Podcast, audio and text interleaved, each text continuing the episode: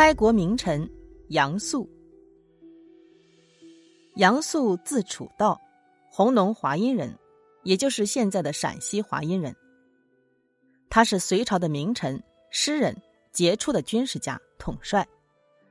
他的祖父杨轩在北魏任辅国将军和谏议大夫，他的叔伯爷爷杨宽在北魏任尚书仆射。北周代西魏后，杨宽又任宰相之职。杨素的父亲杨夫在北周任汾州刺史。杨素对于一般的琐碎小事从不挂怀，因而许多人看不出这位少年的过人之处。唯有杨宽慧眼识珠，他对儿孙们说：“你们不要小看了楚道，别看他大大咧咧、不拘小节，却有超群脱俗之能啊，前途不可限量。依我看呐，将来你们谁也比不过他。”出生于将门之家的杨素，有着得天独厚的习武条件。他终日苦练武艺，骑马搏杀，弯弓射箭，无不精熟。这为他日后率兵打仗、身先士卒打下了坚实的基础。后来有一次，隋文帝杨坚亲率文武百官比武，当时隋朝武功极盛，猛将如云，而杨素渐渐命中，攻无虚发，名列第一。众官员心悦诚服，杨坚也极为高兴，当即亲手赏赐给他一个外邦所献的纯金盘子，价值上万钱。杨素还刻苦的学习文化，凡经史典籍、礼乐书法，乃至策战之术等等，他都无不钻研。周武帝宇文邕曾经对他说：“杨素啊，你尽管好好努力，不愁将来没有富贵呀。”然而，让宇文邕感到惊奇的是，杨素竟然抗声说道：“我心里从未想过图什么富贵，只是怕富贵找上门来图我。”这为他日后率军征战、参掌朝政、治理国家打下了良好的基础。在学习的过程中，他结识了牛弘，两人有着同样的抱负，于是结为莫逆之交。牛弘为隋统一全国后的治理、作乐和思想文化建设建立了不朽的功勋。杨素在北周的时候，曾经跟随宇文宪征讨北齐，结果宇文宪全线溃败，仓促而逃，北齐士兵苦苦追逼。此时，杨素率领十几名卫士，拼死杀出一条血路，使宇文宪得以生还。在北周静帝时。杨坚专政，杨素知道杨坚深得民心，且有称帝之意，便投至杨坚的门下。之后，在助杨坚称帝和统一全国这几件大事方面，杨素又身经百战，战功显赫。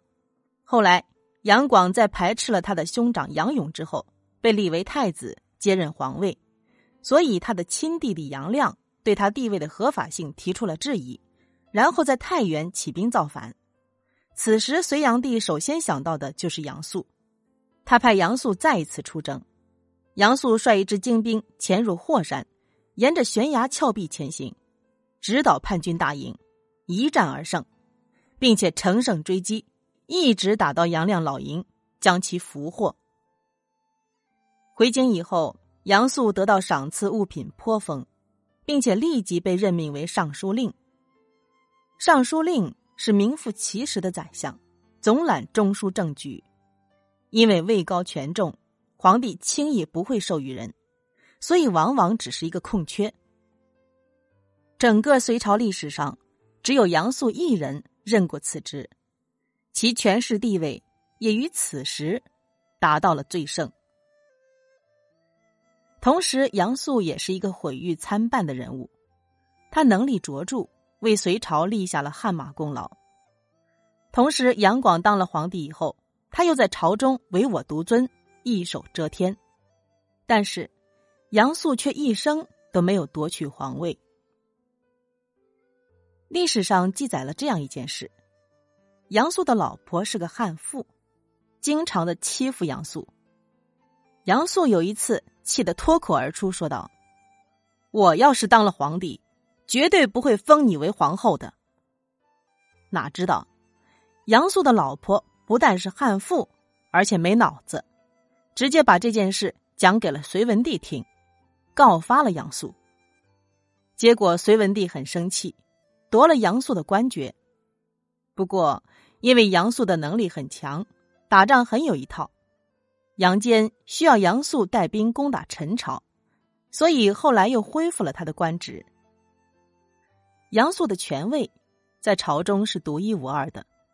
这首先在于他本人能力卓著，在隋朝打江山的过程中立下了汗马功劳，在整个隋朝朝廷中，没有任何一个人所立的功劳能够超过杨素。其次，杨广的皇位是杨素帮他搞到手的。在杨坚病重期间，杨广因为调戏母妃宣华夫人等问题，露出了他荒淫无道的马脚。这个时候。杨坚非常的生气，决定废除杨广，重新立杨勇为太子，把江山传给杨勇。在这千钧一发的当口，杨素果断切断了杨坚和外界的联系，让杨勇未能获得杨坚的召见，并且及时把杨广送进了宫。最终，杨广获得了皇位。杨广夺位之后，对杨素非常的忌惮，但是却又无可奈何。杨素生病之后，杨广积极的派御医给杨素治病，但是他其实并不是给杨素治病，而是想借机毒害杨素。最终，因为杨素警惕，杨广才没能毒害成功。杨素除了功劳大，挟持皇帝杨广之外，他在朝中也是说一不二的。史料记载，杨素在朝中唯我独尊，朝廷中的大臣如果得罪了杨素。哪怕是忠心不二又很有才干的人，比如贺若弼、史万岁、李纲等人，杨素也会暗中重伤他们，罢黜他们。而讨好杨素的大臣，或者是杨素的亲属，哪怕没什么能力，杨素也会重用提拔。这样的情况在杨广的朝廷中是绝无仅有的。杨素做事非常的高调，他为所欲为，想说什么就说什么。各方面都表现的极为的嚣张，这使得本来就忌惮他的杨广，更是随时随地的提防他。一方面给予他大量的赏赐，另一方面又通过明升暗降的方法，夺取了杨素的部分权利，努力的把杨素给独立起来，让杨素没有夺取皇位的机会。杨素任人唯亲，陷害忠良，同时又喜好享受，童仆美妾众多。高房广厦更是不计其数，因此杨素的口碑是极为不好的。最终，在杨广继位的第二年，杨素就因病去世了。本集结束了，别忘了订阅分享哦。